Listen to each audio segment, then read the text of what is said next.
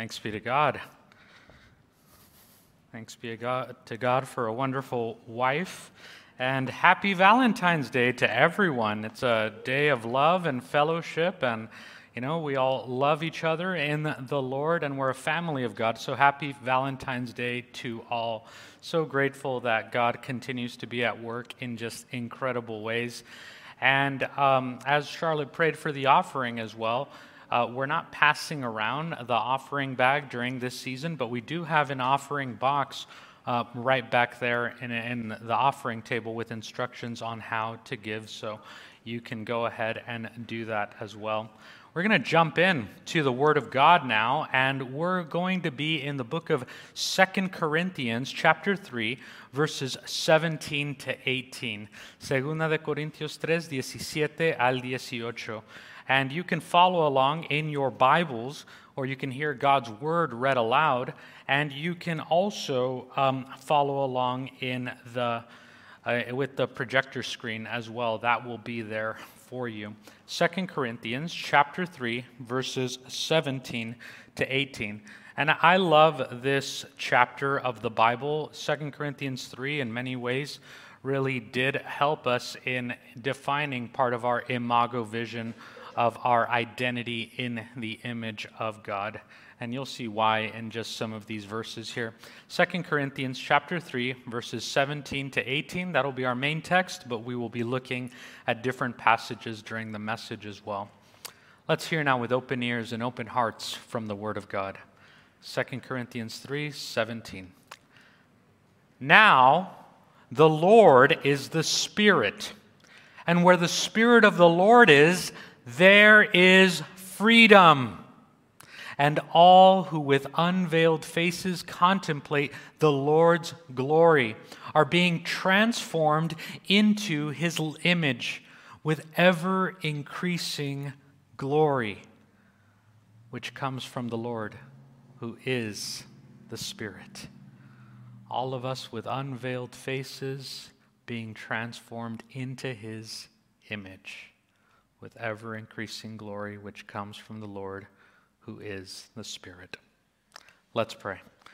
God, we thank you that the work that you're doing in our lives goes so much more beyond what's on the outside, Lord so much more beyond what is seen, as was prayed earlier by Charlotte, God, also into the things that are eternal, into the things that are unseen, Lord. You are working through it all in amazing ways and unique and wonderful ways that only you, as God, are able to, Lord. And we just pray this morning that we would lean into what you're doing in each one of our lives, God that we would lean into what you're doing in the life of our church community, God, especially as we're preparing to come back together, Lord, in the spring, in the summer, in 2021, God. We know that greater things are to come, Lord. Greater things are to come in our lives as we continue to seek you, to follow you, Lord, to be made more like you, Jesus. So, Lord, speak to us. May we get that spiritual nourishment this morning, we pray, Lord. And God, our eyes are on you. Take away the distractions. Keep us focused on you, Jesus. In your name we pray. Amen. So, throughout this month, we've been in this series that we're calling Disciple Shift where we're intentionally making this shift to discipleship together as a church community, where we're making discipleship the central part of what it means to be a, a, follower of Jesus and what it means to be part of our life together here at Imago Church. We've intentionally and consciously and proactively made this disciple shift.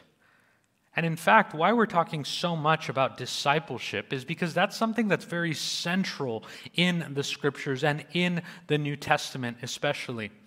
In the scriptures, we can see clearly, and even in, in the context in which we live today, there's a difference between simply being called a Christian and being a disciple.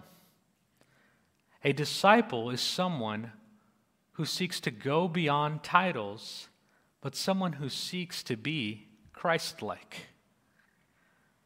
A disciple is not just based on a title, but it's based on our testimony. It's not just based on charisma, but it's based on character, Christ like character. And in fact, in the scriptures, there are no instructions or directions on how to become or be a person that calls themselves a Christian. In fact, in the scriptures, those that followed Jesus did not even call themselves Christians at first. In fact, that is who the Roman, uh, the Roman Empire, those outside, those, the, that's what they would call followers of Jesus. They called them Christians not as a new religious category, but actually as the end of categories. Those that weren't following Jesus would call those following Jesus Christians because they did not know what to do with this group of people. This group of people from different backgrounds, different tribes, different languages, different ethnicities, different cultures. And the only thing that they had in common is that they worshiped a crucified and resurrected Savior. Jesus Christ. And the goal of Jesus' followers then is the goal of Jesus' followers today. Not to just have a title, but to be Christ like. Not to just take part in some kind of new religious category, but into a new reality of following Jesus. But yeah, of course, we've come to accept and, and embrace the, the term and title of Christian. We are a Christian community and, and a Christian church, obviously. But that was the origins of that category came in the book of Acts from, uh, from people not knowing how to categorize Jesus followers. But what Christian meant was the following Christian meant one that's associated with Christ, or one that was like Christ. In fact, the term Christian only shows up three times in the entire Bible. And in the book of Acts, that was uh, written by Luke, he's really describing these events in the book of Acts. And in Acts chapter 11, verse 26, we see that this is the place where the disciples were first called Christians. So if you catch that, that's pretty, pretty amazing. The disciples were first called Christians. They were disciples before they had the, the category of Christians or the title of Christians. So, what exactly is a disciple? We're going to dig deep into that today. But disciples, um, this word, we find it all throughout the scriptures, in the Gospels, in the New Testament. But in the Gospels and New Testament, the disciples are not just the 12 apostles. The 12 apostles were those that were with Jesus, that walked with Jesus, that were with him during his years of ministry here on earth. But disciples always referred to a broader group of people, a broader category in the New Testament. Disciple always refers to Jesus' followers. Now, we may be comfortable claiming the badge of that title of, of Christian. It's easy to say, that's the truth, that's the bottom line. It's easy to say, I am a Christian, I have that title. But are you a Jesus follower? Am I a Jesus follower? That's what a disciple is. And that's the main emphasis, that's the main invitation in the scriptures to be a disciple. Are we following Jesus? Or are we simply believing in Jesus? Now, we need to believe in order to follow, but God invites us to believe in order to continue to follow. Are we following the example of Christ in the way that we live our lives? Or are we settling for something else? Are we settling for another example, a lesser example. Now, it's pretty crazy and terrifying to actually confront this question Am I following well? It's pretty crazy to to really embrace this and engage this question because that's where the rubber hits the road. Because here's the truth anyone today, and we've seen this throughout history, anyone can come up with their own categories and call it Christian. Because in the Bible, it doesn't define that word necessarily. But know this, and we've seen it over and over again, right? There are hundreds and hundreds of so called Christian cults, right?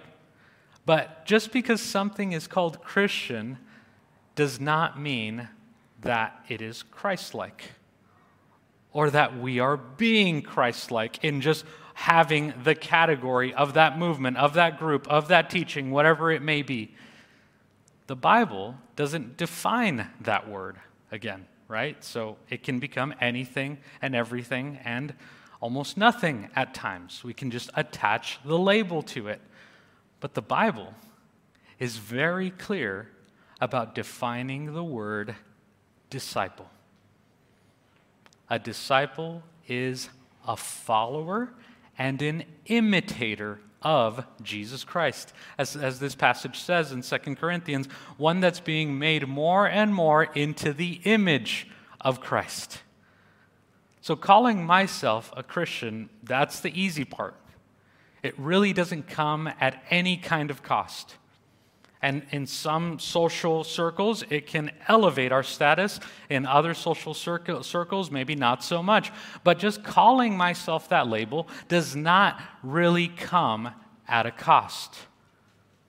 But being a follower of Jesus, being a disciple, always costs something because we're following someone who laid down his life, who surrendered, who sacrificed. That's who we are following. One of my favorite writers of the, of the 20th century, Dietrich Bonhoeffer, he was able to preach the gospel and speak the truth to power in the context of Nazi Germany back in World War II. And he's one of my all time favorite writers and theologians. And one of his most powerful books that he ever wrote was entitled The Cost of Discipleship. And in fact, that's what it's called in English, but in the original German language, the, the book was simply called Follow Me the two words of Jesus to all of his apostles, his disciples, his early followers were just those two words, and he extends them to you this morning follow me. We see throughout the Bible and throughout history that those disciples who, who paid the highest cost for discipleship, they made the most difference. When we follow Jesus, it comes at a cost the cost of surrender, the cost of laying down our lives, the cost of letting go and letting God do something new in our lives. Because we're following a king who came to reverse the order of things. The one who, as we've said here at Imago Church before, the one who came to turn things right side up. Following Jesus then is the same call as following Jesus today. It requires us to live in a different direction. It requires us to go in many and many times against the grain. And in many ways, following Jesus as a disciple will require us to be countercultural. Regardless of who's in power or who's in office or what your point of views are, the kingdom of God is not of this world. So it's going to require Jesus' followers to go in a different direction, to not conform to the patterns of this world. As it says in Romans 12:2, do not conform to the pattern, do not conform to the patterns of this world. Instead, be renewed. Have your mind renewed by the power of the Spirit. So we're called not just to a title, but to a life with God, a testimony to be a disciple, to be followers of Jesus, to follow a king whose kingdom is not of this world. Jesus defines this very well in the Sermon on the Mount in Matthew chapter 5. Now, the Sermon on the Mount is the most famous and probably the most quoted and perhaps the least applied sermon that Jesus ever preached. And we find it in Matthew chapter 5, verses 1 to 2. Jesus introduces the greatest sermon of all time, declaring the ways of his kingdom and how they're different than human kingdoms and the patterns of this world. He says in Matthew chapter 5, verses 1 to 2, the following Now, when Jesus saw the crowds, he went up on a mountainside and he sat down. His disciples came to him and he began to teach them. And from there came the greatest message of all time Jesus declaring the ways of his kingdom that are so far from the ways of the world, the ways of humanity. He's introducing a new way to live, to be, to follow.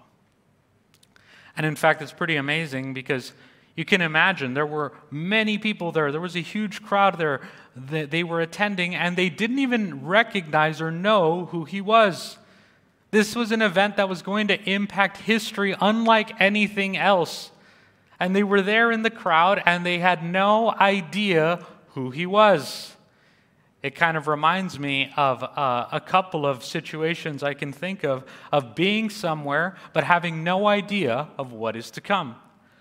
You know, I once read that uh, Walt Disney's daughter had no idea that he was the chief mastermind behind Disneyland. She just thought he was dad and never knew that he was the one behind Mickey and some of her favorite characters. You know, similarly, again, not being somewhere and not knowing what is to come Back in January 2020, I had the opportunity to be in a packed Staples Center with, in Los Angeles with tens of thousands of people. And this was actually for a basketball game. And it was a week and a half before Kobe Bryant died last year.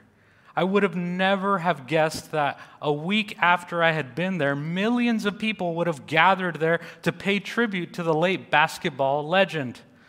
Again, I was there, but I had no idea of what was to come, similar like the crowds there present in the Sermon on the Mount.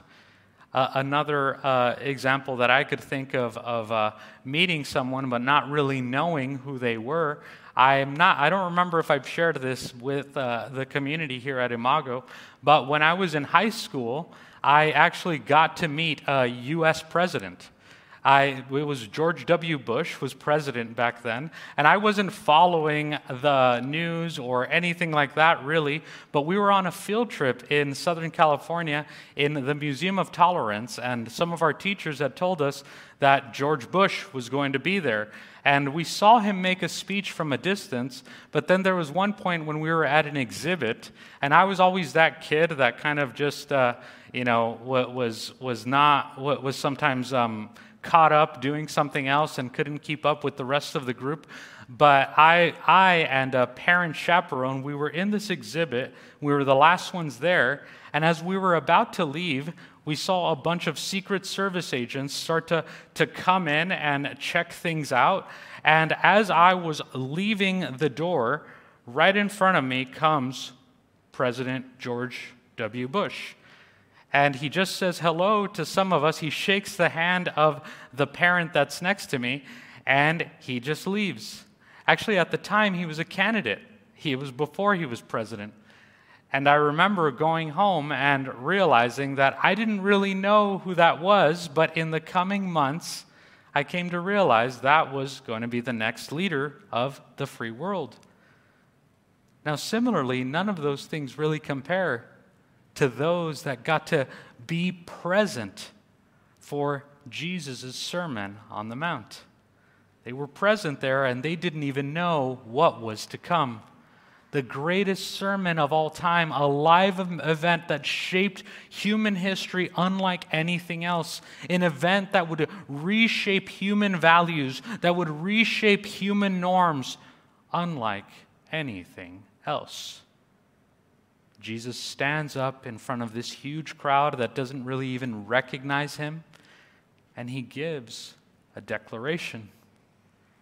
He says that the kingdom of God which he came to represent and to declare, it's an upside down kingdom. It's a kingdom that's counter to human kingdoms. In this sermon, Jesus says things that so many of us are familiar with now, but sometimes don't even realize that that's where they came from. It's in this sermon that Jesus says, Love your enemies. Give away your stuff. Be generous. And when someone asks you for a little, give them a lot. When someone wants to borrow from you, let them borrow and don't even ask for the stuff back. Go the extra mile. Turn the other cheek.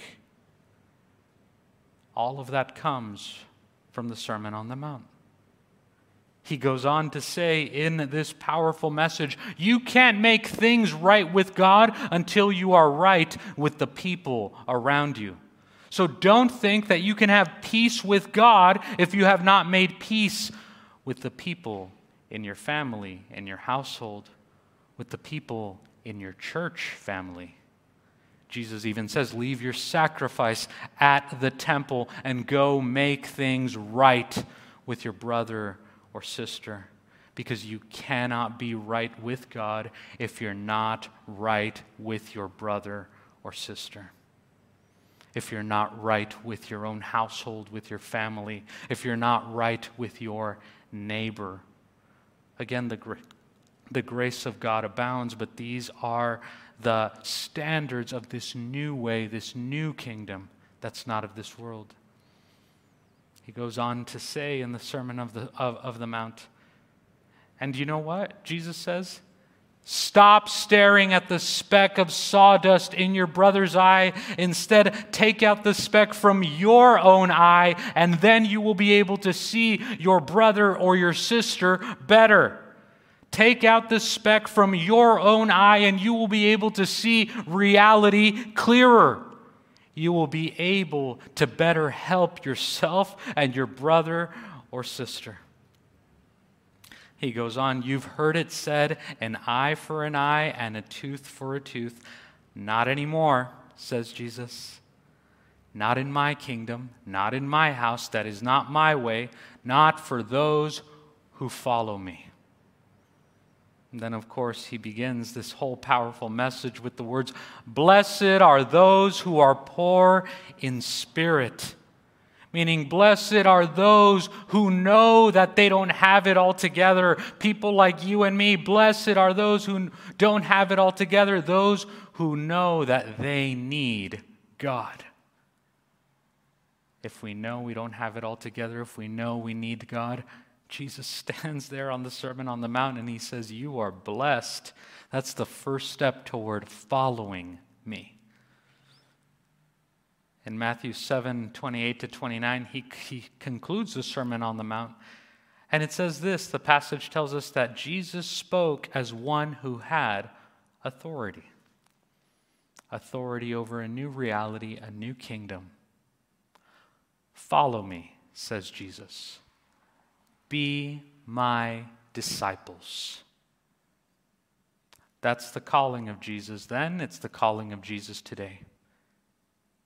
And discipleship is oftentimes going to be the road that is less taken for believers. But we have an opportunity to enter into that, whether we're new to faith or we've been in church for many years. We can grow in our discipleship. We can take the path beyond just believing and into following and imitating. So, exactly what is discipleship? What does it look like to be a disciple of Jesus? A disciple is someone that follows Jesus, as we said before there was even the term Christian, they were called followers. They were called people of the way. Discipleship is each person's relationship and journey with Jesus because that's his calling. Just those two words. And he extends it to each one of us here, whether in person, online, or wherever you're seeing this. Jesus calls you to follow him. And as we follow Jesus, we will experience different stages of discipleship. And we've been talking about this over the past few weeks. The first stage is that connecting and believing, having a relationship with God, a relationship that transforms us, that renews us, beginning to have a bit more of a responsiveness and sensitivity to the Holy Spirit in each one of our lives. But then stage two is to grow and to mature we're called on a journey, not just to take one step, but to take the next steps with Him, to grow and mature in authentic living, in our relational involvement with the people of God, in our love for the church, for God's people, in, the, in our love for the lost, for those missing, for those that need to hear this good news. And stage three in discipleship is serving, where we can serve joyfully out of a heart of gratitude. Stage four of discipleship is multiplying, where each one of us can embrace our God given shape, our God given gifts, spiritual gifts, personality, all of that, and use it all for God's glory as you make and multiply disciples. In fact, making and multiply, dis- multiplying disciples, that's part of the last command. Not only request, the last command of Jesus before he ascended back to heaven after he had, had, resurrected, he told the disciples, the apostles, all those that were present, he says in Matthew 28, he gives us a great commission. He says, Go and make disciples, teaching them, baptizing them in the name of the Father, the Son, and the Holy Spirit. Go and make disciples. That's part of our goal in 2021 to grow as mature disciples. Because here's the truth in order to make or multiply disciples, then you need to be a disciple. Because you and I can only multiply who we are, just like a tree could only multiply the fruit that it actually is. You do not, we do not, I do not multiply what I think what I say, what I intend to do, but we can only multiply who we are. And that's why Jesus himself says it really well in the Sermon on the Mount, right? In Matthew 7:20, "Thus by their fruit you will recognize them. You will recognize my disciples through their fruit." Not through their titles, not through their nice spiritual language, not through this, not through that, but through their fruits. Not through their rule keeping, not through their rule breaking, but through fruits. Because discipleship is a call to grow up. To grow up from being spiritual babies to becoming spiritually mature. So that's part of the journey that we're taking together in 2021 to go from being spiritual infants to being spiritually mature. And that's, that's okay. That's a journey. God meets us wherever we're at. Whether we're new to faith, whether we're taking our next steps in faith, whether we're coming back to faith, or whether we've been in church for decades now, we have the same call to grow and mature. Hebrews chapter 6, verse 1 reminds us of this, and we talked about this passage during Tuesday night's Bible study. We went really deep in it. But Hebrews 6:1 reminds us of this. So let us stop going over the basic teachings about Christ again and again. Let us go on instead and become mature in our understanding. Now, I'm a dad. Charlotte and I are parents. Some of you can tell, even in a service like this, our kids just running around and that's okay. We decided early on that we were just going to do life with our kids and take them everywhere with us. And, and, and that's been good, been uh, stressful at times, but uh, God has been good. As a father, I know from personal experience that children are hard work. Who knows that here? I think we have a lot of parents and some at home as well. Children are hard work. Babies, especially, are hard work. Congrats to some families, even here in the Imago community, that have had babies during this pandemic season. I can imagine that that seems even uh, quite challenging, but also joyful as well. Now, one thing that anyone that's been a parent knows, or if you've had children in your life, regardless of whether you're a parent or not, you're aware that it takes hard work to teach a baby how to eat. Of course, the baby goes through different stages, right?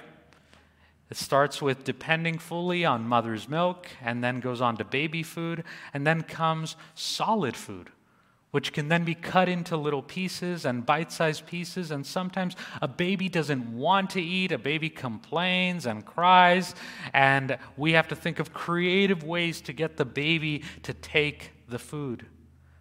But here's the bottom line for any of us that are parents, we know that that is a key goal. And even anyone that's a human being, a person, right? Children need to learn how to eat their food. They need to learn how to cut up their food and ultimately to prepare their food because that's called growing up. And in the same way, in our spiritual journey, we need to learn to mature, to grow, and to eat. To eat of spiritual food. There's a phrase that's pretty popular, right, out there, and I've heard it before, and to be honest, I've probably used it before as a as an excuse or cop out or whatever it may be. But there's this phrase, right, that says, Well, I'm just not getting fed. Especially when it comes to, you know, church and spiritual conversations and whatnot. And I get it. In some contexts, that's true. If the preacher is not preaching the Bible, not preaching Jesus, not preaching the gospel, then yeah, you need to go somewhere else, right? You need to get properly fed. But if the gospel is being proclaimed, I've really come to a point of wanting to encourage. Anytime I hear that, I say, hey, take and eat.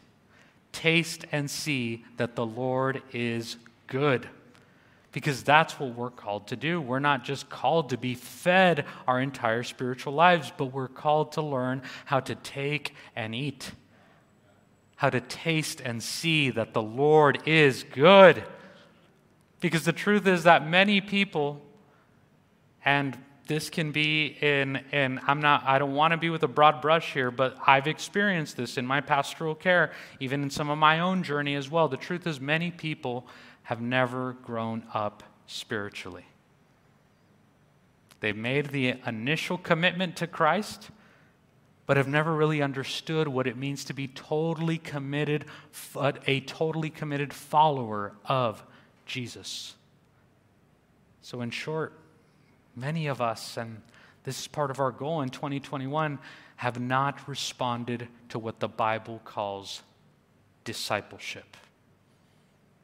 At Imago Church, we value deep discipleship.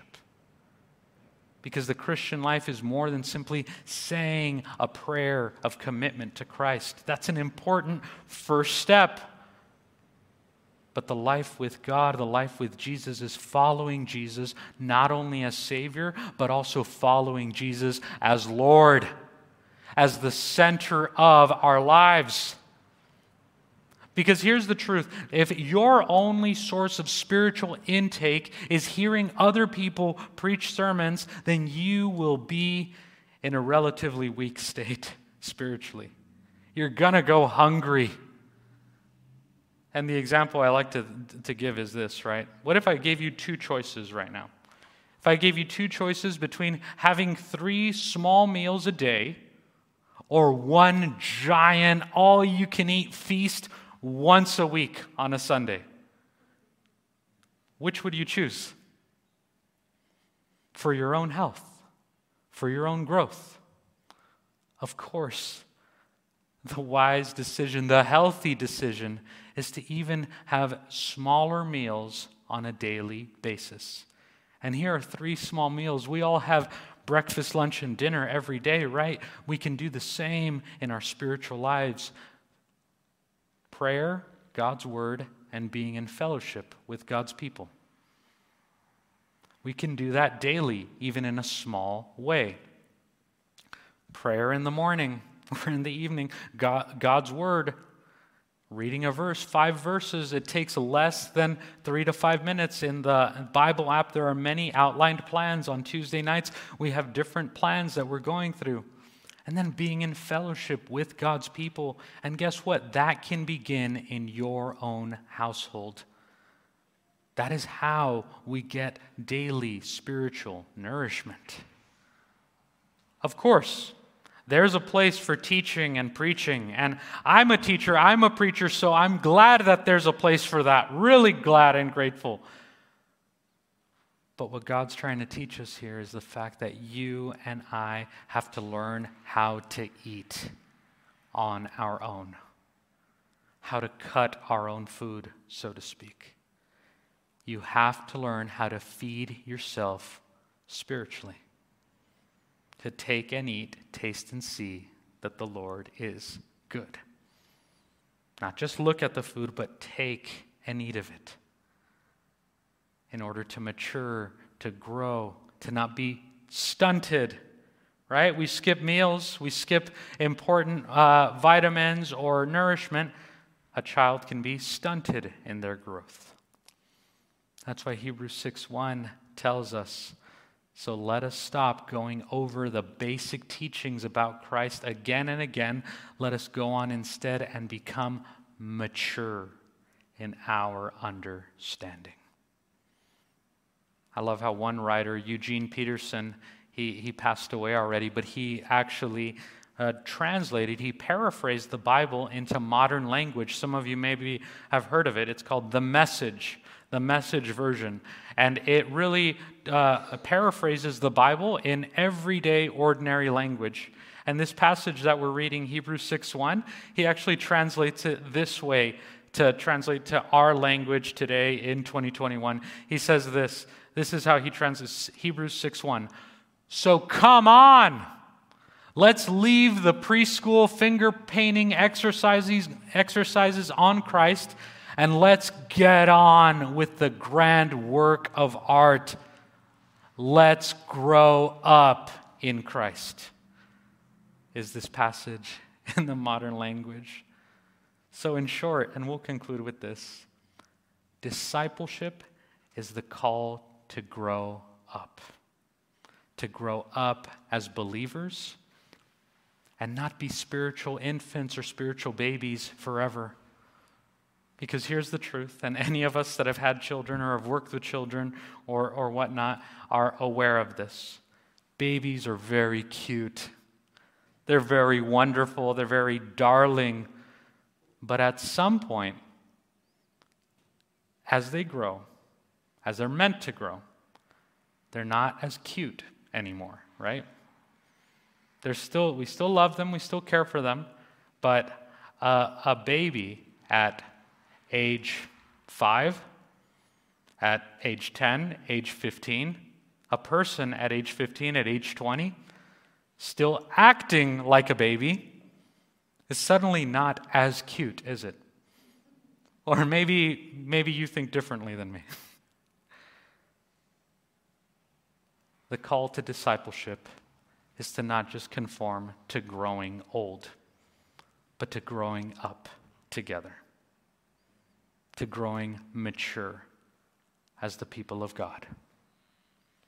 My prayer is that we choose to grow up together, to be the men and the women that God has called us to be. To go beyond conforming to simply calling ourselves Christians with the title. We're going to embrace the title, of course, but we're going to go beyond that. Instead, may we follow Jesus as Christ like disciples. And in our life together, may we, day by day, trust. May we trust God to bring into completion the good work that He began in each one of us, to make us disciples who reflect our Lord Jesus Christ in our lives, in our words, in our thoughts, and in our actions. The one who calls us is faithful, and he will do it. Amen. Let's pray. God, we thank you because your word is true.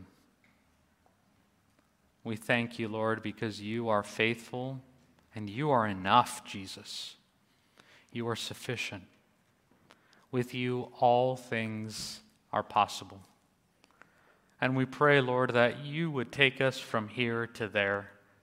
Would you grow us, nourish us, mature us, do whatever it takes, Lord. Take us beyond just simply taking that first step in believing, Lord. Teach us to follow. Give us the courage to follow you, Lord. Help us, Lord God, to not conform to the patterns of this world, but look to you, God, and to this new way that you give us in Christ, Lord. I thank you for every person that's here right now in the sanctuary, Lord. All the families represented here, those watching at home, God, I pray for them as well. And Lord, we trust in your promises that you who began a good work, Lord, will bring it into completion. And the one who calls us is faithful, and he will do it. We pray all this in the mighty name of Jesus. Amen. Amen.